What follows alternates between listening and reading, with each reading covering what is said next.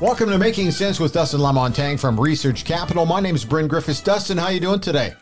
Awesome, Brent. How's yourself? Great, thank you. Hey, listen, one of the topics that should be attacked and approached is that of healthcare, because man, oh man, has that ever changed, I'm guessing, in the past eighteen to twenty months? Yeah, that's uh, that's probably an understatement. Uh, if you look at uh, some of the things that have transpired in, in the, the sector, right? Whether oh, yeah. you're talking about... Uh, these uh, R N A vaccines, vaccine delivery, uh, or just people, uh, you know, not not able to go into a clinic and having a, an appointment with a, a doctor or a specialist over the over the phone or Zoom, right? Yeah. It, let's focus first on pharmas, because th- that's an area that has changed not only in the medication that we get, but also how we get that medication in particular stores. Yeah, exactly. Um You know, when you when you talk about the pharmaceutical industry, it, it's so massive and so large and so diverse. Um, you know, there, there's there's nobody that uh, is untouched from that industry, right? Whether you're talking about uh, you know common cold medicines or or headache, uh, you know Advil or Tylenol, to specialty medicines, which uh, you know you've you've had uh, exposure to yourself, you know, when when oh, yeah. in, with your health health issues over the last couple of years, right? So. Um, Pharmacy, uh, pharmaceutical stocks, I think, are, uh, uh, you know, especially with the aging population, they're going to be a very good area to invest in. Uh, now, there's a number of different avenues people can choose to um, invest in, in that area. You can buy individual stocks, or you can go with uh, some of these baskets like E T Fs, uh, exchange-traded funds, or you can uh, look at their specialty healthcare funds that are uh, managed by different companies out in the marketplace. So uh, I won't get into specifics today, but if anyone wants to, you know, give me a shout and discuss that area, you know, I'd be more than willing. So what about medical equipment? Here's another area that uh, I don't know how much that's changed, but uh, I'm guessing there's always an evolution in that regard.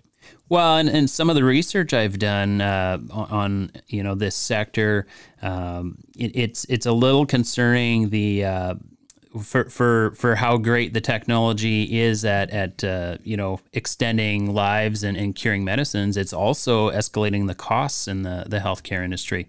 You know, some of these machines that they use, whether it be, uh, you know, M R Is or or just, a, I, I don't know if you've noticed the technology in, in even in hospital beds now, um, you know, you've got integrated, um, you know, web, web-enabled hospital beds now. So uh, it, it's, it's uh, the technology is amazing, but of course, uh, somebody has to pay for it, and that somebody is you and I, right? Yeah. So, Um, while I'm a I'm a big fan of, of the, the technology, we, we do have to look at um, you know at some point there's a tipping point on costs as well. So uh, in that area, medical equipment, um, the the two companies that I've looked at uh, historically have been Stryker and, and Medtronic. So um, I think they, they make everything from you know stents to hospital beds to hospital beds to uh, heart valves. So.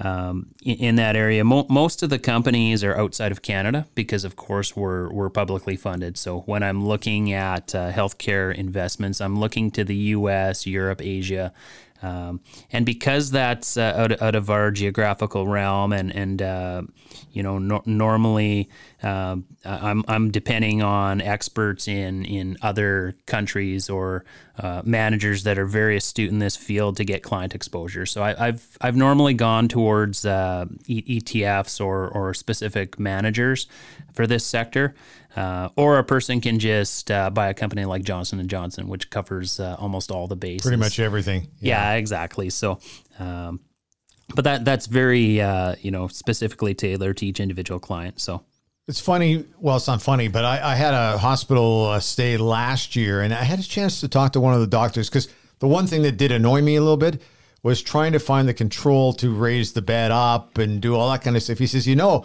there's a new one that's just on the verge of coming out, will be voice activated by the patient, where you go uh, bed, lean forward, or bed, go back, or whatever. He said, I'm not sure how it's going to work, but it just tells you about how, uh, how aggressive they're becoming in terms of technology. Yeah, and, and that's the type of uh, you know cost increases we're seeing, yes. right? So on on the one side, you've got uh, you know the pharmacy and medical equipment, and uh, the, the the costs rising dramatically there. And then on the other side, you've got the the human factor, right? You've got doctors and nurses and support staff that that need to you know run our our uh, healthcare system. So um, when when you talk about uh, you know wage growth, and you talk about uh, In, in increases in um, equipment prices, things things to that nature, uh, and then you've got a an aging population, which is going to put stress on the system. It it really concerns me whether our uh, our publicly funded uh, healthcare system is, is ready for the challenges that are that are coming down the, the pipe. What about biotech?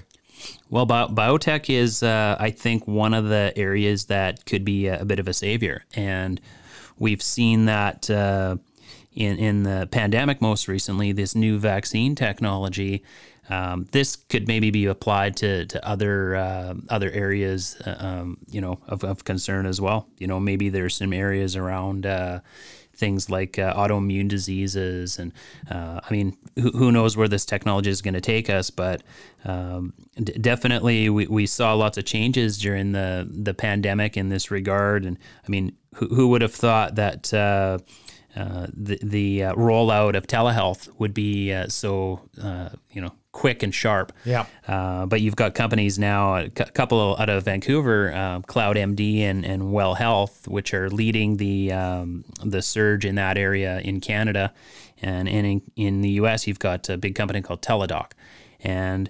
Uh, th- this is quite simply just uh, taking um, technology like Zoom technology into uh, medical rooms. So, uh, you know, you're, you're going to have um, the the technology where you could have a uh, a specialist in San Diego helping a uh, ge- generalist in uh, you know Edmonton perform uh, you know heart surgery, for example. Uh, so you, you may you may uh, see all kinds of variations using this type of technology going forward. I had also read a story on that about Zoom technology where uh, patients having surgery and the family's actually watching and listening to the doctor do the surgery. It's it's, it's incredible, isn't it? Oh, it is incredible, and and that that uh, technology, I do believe, will be uh, you know it, it, it, to, to the detriment in in and, and the advantage uh, going forward, because uh, if you can lower use technology to lower the costs on the servicing side, uh, it could offset some of the technology costs uh, increases on on the uh, equipment side. So, and what about services, that type of thing? As you talk about the population is aging. Services, I guess, would have to be growing.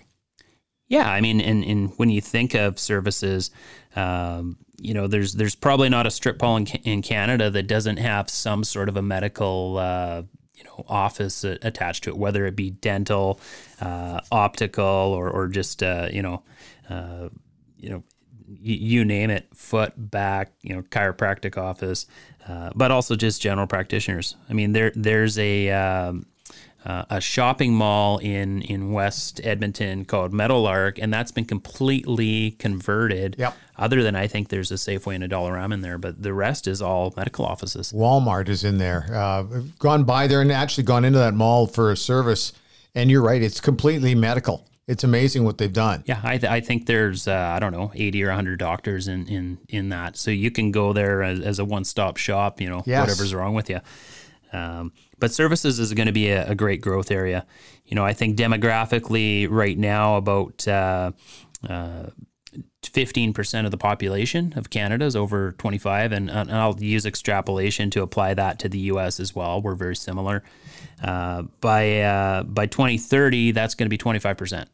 So a quarter of our population is going to be over sixty-five. Uh, what do you think is going to be, uh, you know, the stress on the healthcare system? The older people get, it's like a car, right? Yeah. Part, parts start going on yes, us. Yes, they and, do. uh, so, yeah, great great investment opportunity. And uh, it's an area, you know, I'll probably have going forward a ten to fifteen percent weighting in, in client portfolios in, in healthcare. Wow. Okay, if somebody needs to get a hold of you, how do they reach you? Uh, give me a call on my cell phone, seven eight zero, nine zero five, seven seven two nine, or uh, on my email is d lamontagne at research capital dot com. And don't forget to check out the website, which is research capital dot com. And just a reminder, the markets and financial numbers, they change frequently. So what we might be saying today could easily change by later today or overnight. So make sure you check in with Dustin on that. Hey, thanks. That's a great topic today, and we'll talk to you next time, Dustin. Thanks, Bryn. Okay, thanks for listening to Making Sense. Have yourself a great day.